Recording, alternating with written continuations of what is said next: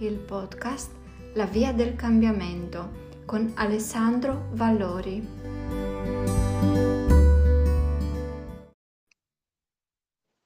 E buonasera a tutti. Allora, come stavo dicendo, intanto la base, perché trattare per esempio un argomento come le 5 ferite e perché uno dovrebbe sceglierlo come percorso per dare un senso, per darsi degli strumenti e per dare anche una, come direbbe la Bourbeau, una guarigione, una via di soluzione, che vuol dire guarire. Guarire vuol dire guardare in faccia alla problematica una volta che l'hai osservata, una volta che ci hai lavorato un po' e una volta che hai compreso cosa è accaduto, cosa hai veramente davanti, che cosa innesca dentro di te la reazione, quindi come funzioni. Una volta che hai compreso il pacchetto che ti è arrivato come dono dalla vita, però non ne soffri più perché riesci a guardarlo con un occhio di consapevolezza dicendo la tale cosa ha funzionato così per tale motivo, per tale ragione, innescata da questo, da quell'altro, originata poi comunque da me, quindi io cosa posso fare? E insomma, una volta che hai compreso e questa cosa s'allevia da sola la ferita, perché un conto è che tu la ferita non la curi mai, quindi va pure in cancrena, che va pure nella gravità della situazione, che invece a una certa togli sta pezza e ci metti la pomata giusta, che ci metti l'unguento giusto, se servono anche dei punti. Questa ferita si rimargina, sì, può rimanere una cicatrice di ricordo, ma dolore non ne senti. T'abitui anche che lo sguardo non ci va neanche. Ti rimane l'esperienza, ma sai il perché, quindi si chiama il significato. Gli ha dato un significato, hai formulato un significato della situazione. Il discorso di perdonare non è tanto neanche perdonare, è che tu lasci andare la presa d'attaccamento sia sulla ragione, sia su dare il colpevole, avere un colpevole dentro di te. Non c'è più sto colpevole, sono state liberate le gabbie, hanno le porte aperte, non c'è più niente che è lì prigioniero, e scoprire anche che il prigioniero effettivamente eravamo noi stessi, perché ci siamo creati una gabbia intorno. Questa sofferenza, sì, abbiamo sbattuto l'alluce su un evento, una dinamica che non comprendevamo, che non capivamo, che non avevamo nessun strumento e nessun riferimento, per cui ce la siamo spiegata sostanzialmente a modo nostro, e questa esperienza, già che ci faceva paura o ci faceva già soffrire, l'abbiamo tamponata con un cerotto che si chiama anche maschera. Questa maschera l'abbiamo anche trovata confortevole, perché certe volte queste maschere ci hanno abituato a ottenere qualcosa, sostanzialmente. Chi l'attenzione, chi il non essere lasciato in pace, non avere noie, non prendersi mai la responsabilità, chi eccetera, eccetera, eccetera. Chi tenere tutto sotto controllo perché magari ha avuto una situazione in cui è stato tradito, è stato tolto e non gli è stato ridato, e lui, chi ha avuto questa cosa, non ha poi coltivato da sé, gli è stata tolta la fiducia, e quindi ferita quella si è trovato spiazzato, e qui inizia la vita tutte le dinamiche che hai davanti, manca un tassello principale, la polverina magica che è sta fiducia, che ti fa indietreggiare oppure andare avanti con uno scudo tipo testa di ariete e uno scudo per proteggerti. Ma questo non solo per la fiducia, chi gli è mancato proprio un amore fisico, emotivo, eccetera, chi vede tutto un pericolo, chi vede sempre da aiutare tutti, quando invece non vede che ha bisogno di essere aiutato se stesso e non se lo concede. Altri la libertà, non hanno capito o hanno frainteso, ma gli è stata anche magari tolta, la libertà, il vero senso di libertà. Quindi la vanno a cercare. Questo viaggio infinito nella vita alla ricerca di questa felicità. La felicità, lo star bene, lo star bene insieme alle persone, insieme al bene con se stessi, con le cose anche, perché molta gente, anche da bambini, lo possiamo riconoscere anche con i bambini attuali, nel senso, se vedi un comportamento in cui non è mai contento di niente, ha 1000 giocattoli ma non gliene basta mai uno, e continua, cioè, insomma, ha quell'atteggiamento per cui riesce ad ottenere i giocattoli ma non gode di nessun giocattolo. Beh, in sé c'è già una nota da osservare, perché magari non cerca la gioia nel giocattolo prima di tutto, e accontentarlo col giocattolo manca la gioia, quella tra figlio magari e genitore, tra una persona che abbia un ruolo, che copre il ruolo del genitore, o comunque di una creatura che lo ha messo al mondo e lo cresce. Nel nostro intimo, nella nostra infanzia, da quando siamo già dentro la pancia a dopo,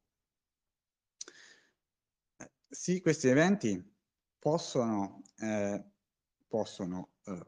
manifestarsi realmente, come possono essere manifestati ideologicamente dal bambino.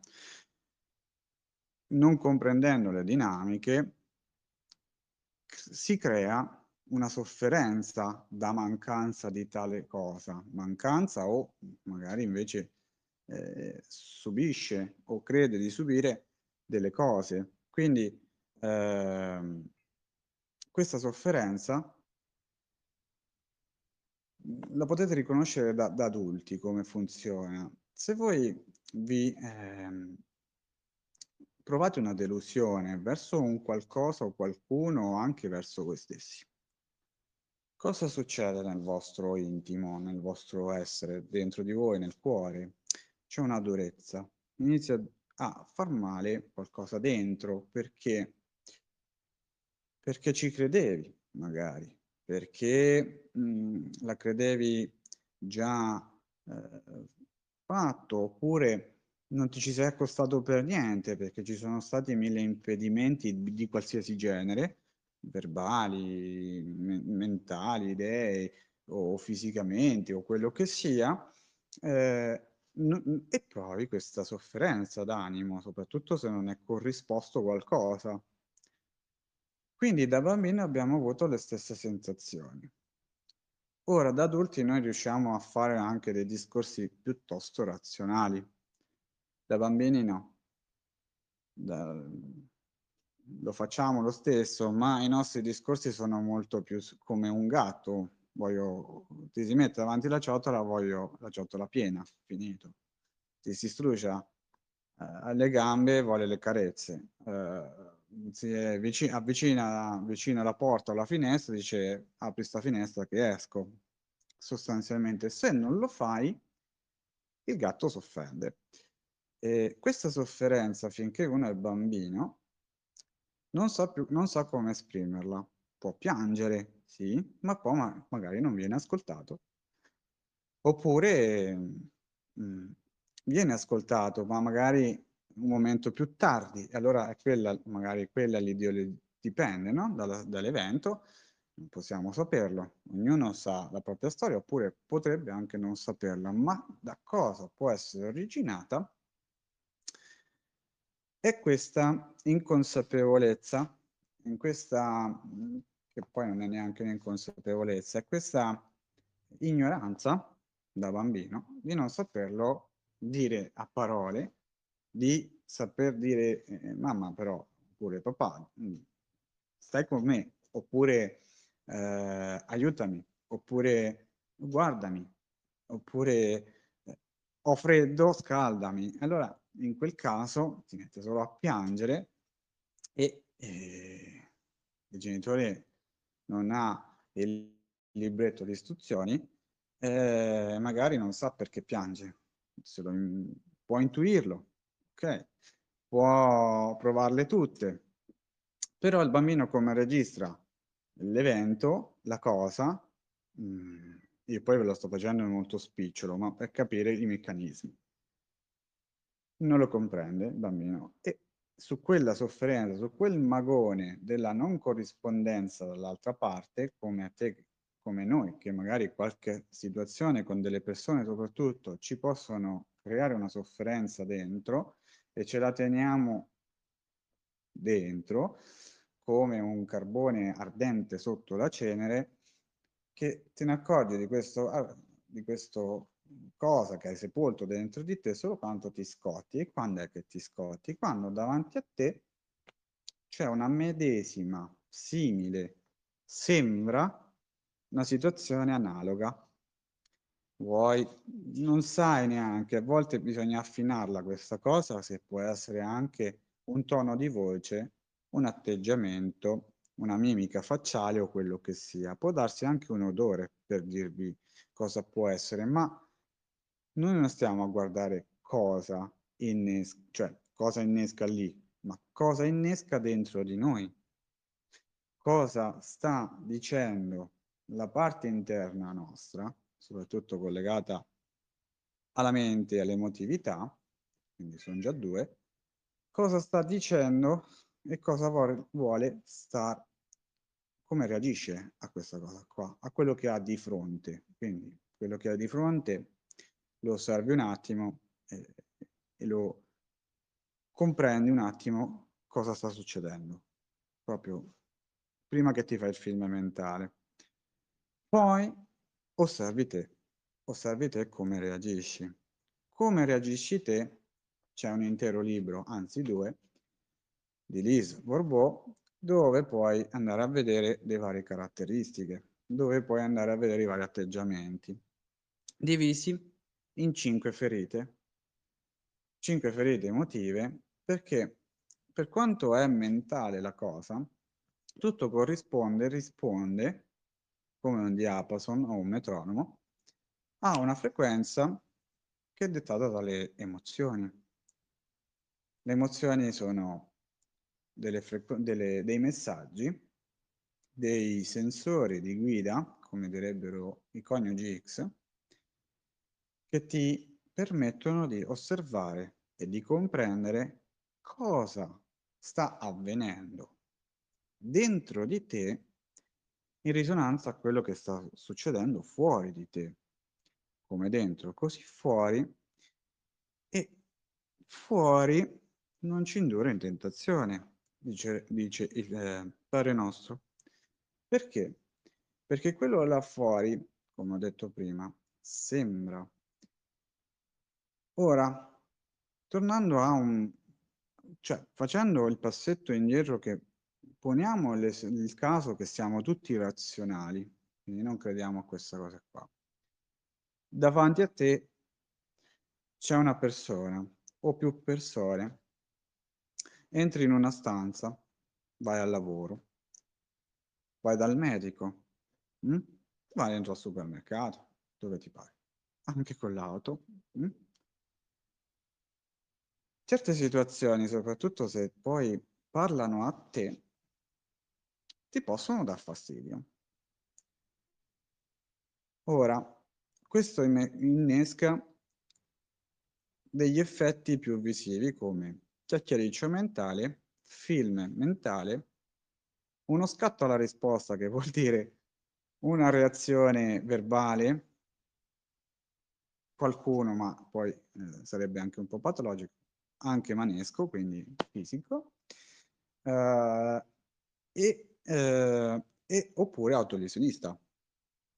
Quindi vuol dire che questo effetto visivo in realtà è una reazione a un'emotività tua che corrisponde a quello che hai provato tu vedendo una persona, sentendo una persona, parlando con una persona, vedendo delle persone parlare, quella situazione in tutta la sua globalità, che però per problemi umani non la vedi tutta a 360 gradi, ne vedi solo un pezzetto, perché potrebbe anche essere stata la mosca che volava in quel momento. Però al di là di questo, cosa scatena dentro di te? Della rabbia, dell'odio, della noia, vuoi scappare, ti irrigidisci, quando inizi a dire qualcosa si fa così, si fa cosà, si fa quell'altro, o ti prodighi subito ad aiutare senza sapere se e come, quando e perché, e poi ci rimani magari deluso in ogni caso ci rimani scottato, in ogni caso quel chiacchiericcio mentale, che era l'effetto visivo, resta dopo, o ti riporti a casa un'esperienza dove dici mannaggia, invece di dire che fortuna oggi per esempio, oppure sono felice perché ho potuto aiutare, senza quel senso di felicità, e torniamo a cercare la felicità ancora ovunque. Quindi dentro di noi latente, o a me piace anche dire letargica, c'è una sofferenza, un malessere che a poco, sia che non ascolti le 5 ferite, sia che però man mano con le esperienze affini a dire io c'ho dentro qualcosa, no? Che ogni volta che faccio qualcosa non ho quella piena felicità, non so cosa scegliere, vado di impulso a fare determinate cose. Se uno si mette lì a fare semplicemente un punto della situazione della propria vita, dice ma effettivamente in determinate situazioni, con determinate situazioni collegate magari con delle persone, effettivamente va a finire così. Inizia bene, inizia male, tutto diverso, ma la conclusione è quella, oppure inizia anche tutto uguale. E io devo andare a capire che cos'è che innesca quei inizi e quelle fini. Puoi iniziare dalla fine, però man mano arrivi anche all'origine. Cosa innesca via strada facendo che io non comprendo più chi sono io e chi è l'altro? A volte ti annulli, a volte arrivi che sei proprio annullato, annullata, a volte ti annulli strada facendo, altre volte annulli l'altro e non lo sai perché. Poi c'è una domanda che per esempio non si fanno mai nessuno, e ogni volta che la pongono a me io resto, ecco, lì è l'unico modo per azzittirmi, per esempio. Quando ti chiedono chi e cosa stai difendendo, proteggendo. Allora magari inizi a dire Tizio, Caio e Sempronio, un fratello, una sorella, un padre, una madre, una moglie, figli, eccetera, eccetera. E quando ti interrompono dicendo, vabbè, a parte la lista della spesa, ma veramente stai proteggendo queste persone? Sì, la risposta che tutti evitano da quando sono nati è quella, non è che stai proteggendo te stesso praticamente, non è che quella parte vocina interiore, o meglio, la parte mentale sta proteggendo se stessa. Chi sta proteggendo questa sofferenza? Chi mette il cerotto? Chi indossa la maschera? Chi tende a fuggire?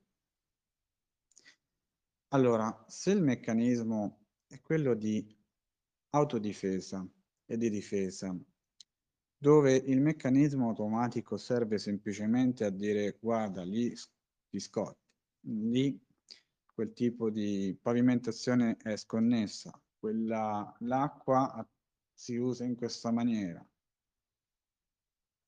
Se registri che i cani sono tutti pericolosi, se registri che i ragni fanno schifo, che poi magari l'hai registrato perché non è successo a te, dai per scontato che sia così perché un genitore si comportava così, eccetera.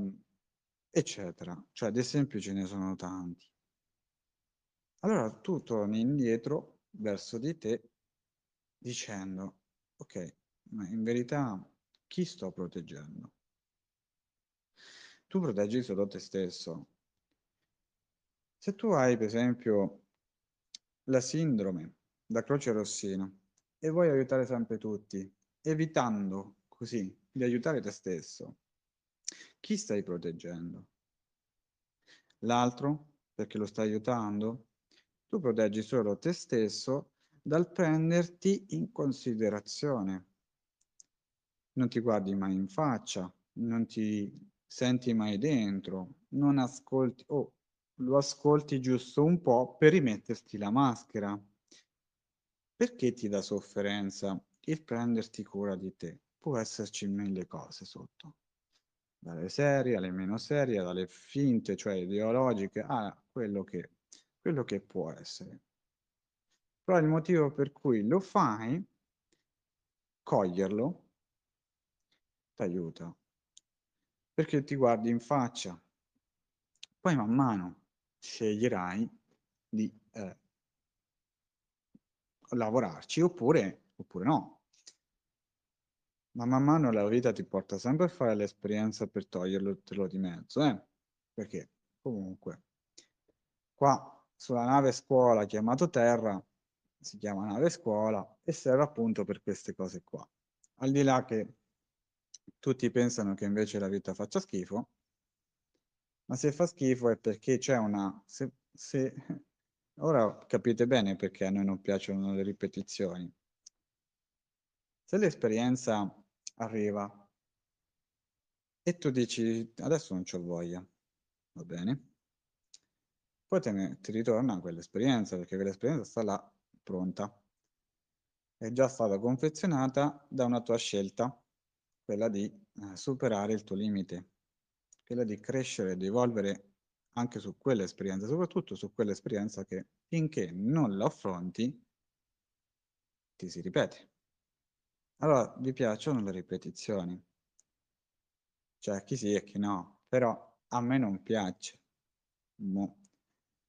Allora, un esercizio fatto a ripetizione non piace mai a nessuno. Allora, l'esercizio è un po' come quando ve lo diamo noi. Ne lo diamo uno, lo fate, finito. Se passa un altro, eventualmente. E invece, se io invece ti dirò sempre lo stesso esercizio, se io invece tutte le volte ti faccio fare quell'esercizio, anche da superata, che poi da superata, vedete, la vita poi quando superi la situazione, la sofferenza, superi la prova, finito, ti dà un attestato come per dire bravo, vai avanti. Invece quando se questa vita ti desse di nuovo lo stesso esercizio, allora dici sì, allora sì, la vita fa schifo. Ma la vita fa schifo finché tu non decidi di affrontare quella cosa che ti rompe le scatole, e finché non senti che ti rompe le scatole non la farai mai. Quando si arriva a un risveglio, quando è che si arriva a un qualcosa per cui poi uno inizia a fare qualcosa, a scegliere, a prendere la scelta, avere una prima consapevolezza e poi scegliere consapevolmente che cosa fare in merito, quando ce la fai più, quando ormai è arrivato allo strozzo, quindi a una certa ti ribelli alla tua stessa mente, ti ribelli al primo che ha messo il laccio. Te la puoi prendere con Tizio, Caio e Sempronio, però sostanzialmente vai a finire che la lezione e quello che devi fare lo devi fare tu, che ce lo devi mettere tu del cambiamento. Per farlo dovrai conoscere e riconoscere delle cose, quindi per forza c'è un po' di teoria, un po' di pratica sul fatto di vedere, osservare, sentire, riascoltarsi, e poi c'è tutta una pratica che è: adesso faccio qualcosa, e quel qualcosa ti viene in mente, ti ritorna in mente, perché ora non usi più la mente, cioè non ti fai più usare dalla mente, ma la stai usando tu.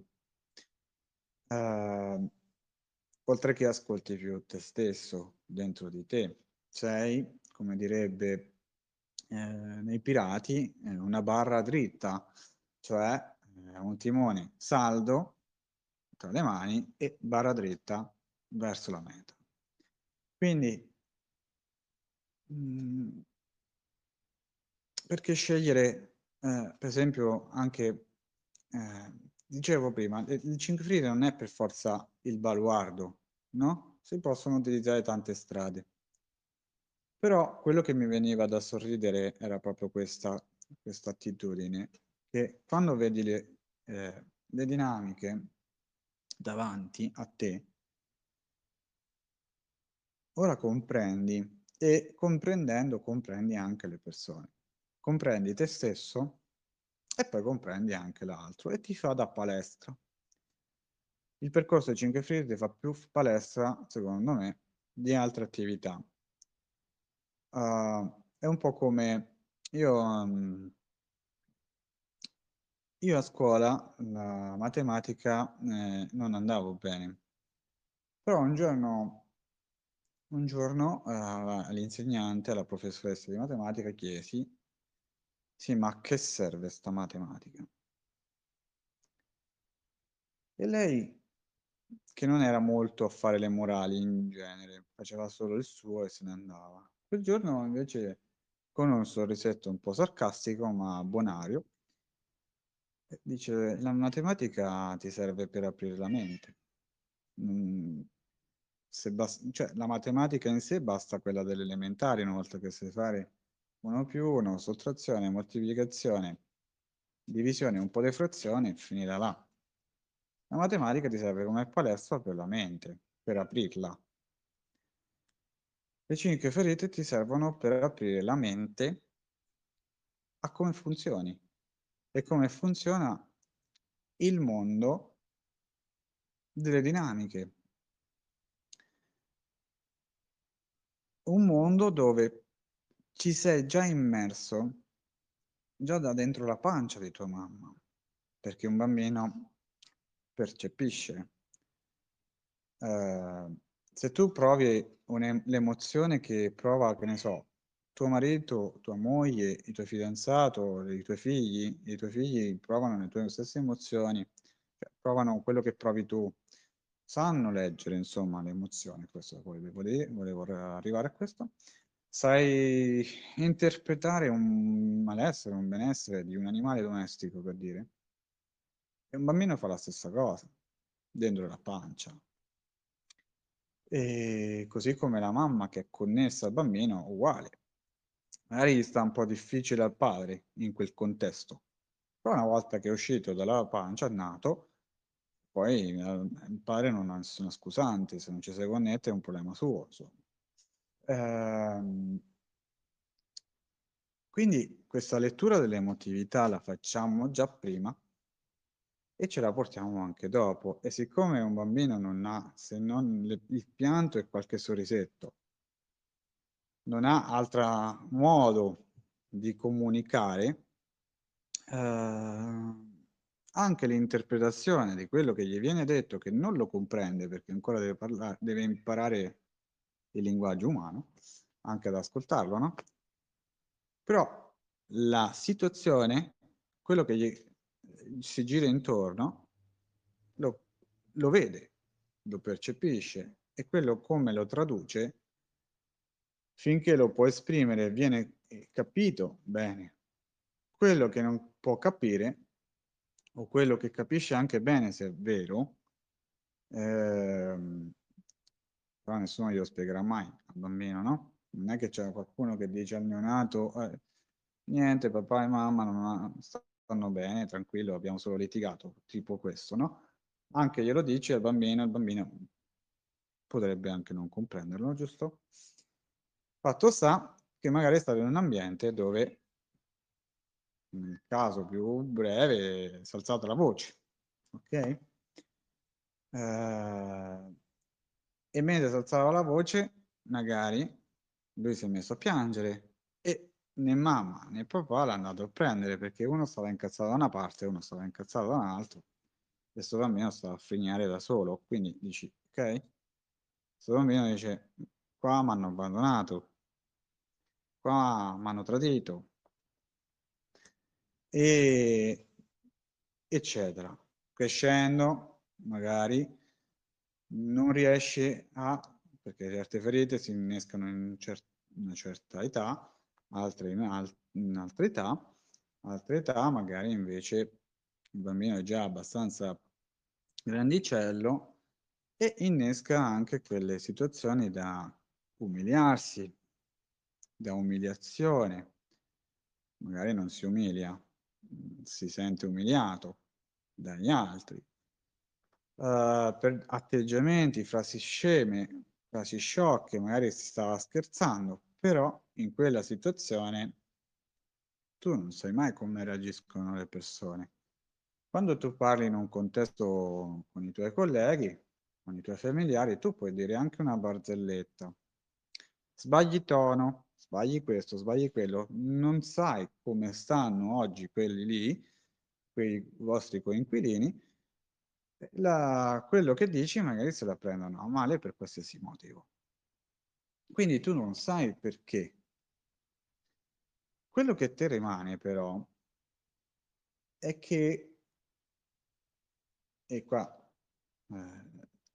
concludo, perché è il nocciolo della questione. Quando tu dici questa barzelletta a qualcuno e non sai mai come stanno gli altri emotivamente, fisicamente, con l'attenzione, i bip che girano intorno al cervello, è la reazione che fai te a quella loro reazione che ti deve far capire perché te la prendi, perché ti offendi, o perché non riesci a capire gli altri, perché non riesci a capire te stesso. È vero, tu volevi raccontare una barzelletta e puoi stare anni, secoli, vita su vita a recriminare il fatto che hai detto semplicemente una barzelletta e non sai perché gli altri si sono offesi, quando però l'offeso vero, vero e autentico, ma non lo vuoi riconoscere, sei te. E questo è un esempio molto base, molto spicciolo, per far comprendere che dietro a molti meccanismi che sembrano anche più seri di questo, e che magari lo sono anche, però ci sono questo, quello che la Bourbeau dice il triangolo. Lo dice sia sul primo che sul secondo volume. Quindi ve lo fate, ve lo leggete, ve lo fotocopiate, ve lo appiccicate su uno specchio, ovunque ve lo portate dietro, perché quando vedete una dinamica, vi interrogate su come funziona e come funzionate voi. C'è questo triangolo che dice, ok, di questa, perché hai reagito a questa situazione che ha fatto loro? Ma loro a te cosa hanno fatto? Ma tu, prima di partire da tutto questo, come hai reagito già fin dall'inizio? Ed è la domanda che poi spiazza tutti quanti, perché chi protegge se stesso è esso stesso. La mente protegge se stessa, non protegge noi al 100%. La maschera fa la stessa cosa. Il Re Sole della Maschera di Ferro di Leonardo DiCaprio, per capitolare, lui riesce con l'aiuto delle persone che tengono lui, eccetera, eccetera, a togliersi questa infernale maschera, e vedremo che prende il suo ruolo, anche se deve far finta di essere un'altra persona, quindi sostanzialmente se ne rimette già un'altra. Ma quando si vede dover fare se stesso e non ci è abituato, di rimettere la maschera, di andare a rindossare le maschere, lui ci corre ad ammettersi quella maschera, lui se la reindossa, perché in ogni situazione il primo che soffre o che pensa di soffrire è esso stesso. E allora tu ti proteggi, allora ti metti un cerotto anche se la ferita non c'è, perché è psicosomatico anche. Cosa proteggi? Qual è la ferita che proteggi? Chi sta proteggendo? Il bambino che ha la ferita. Chi sta proteggendo?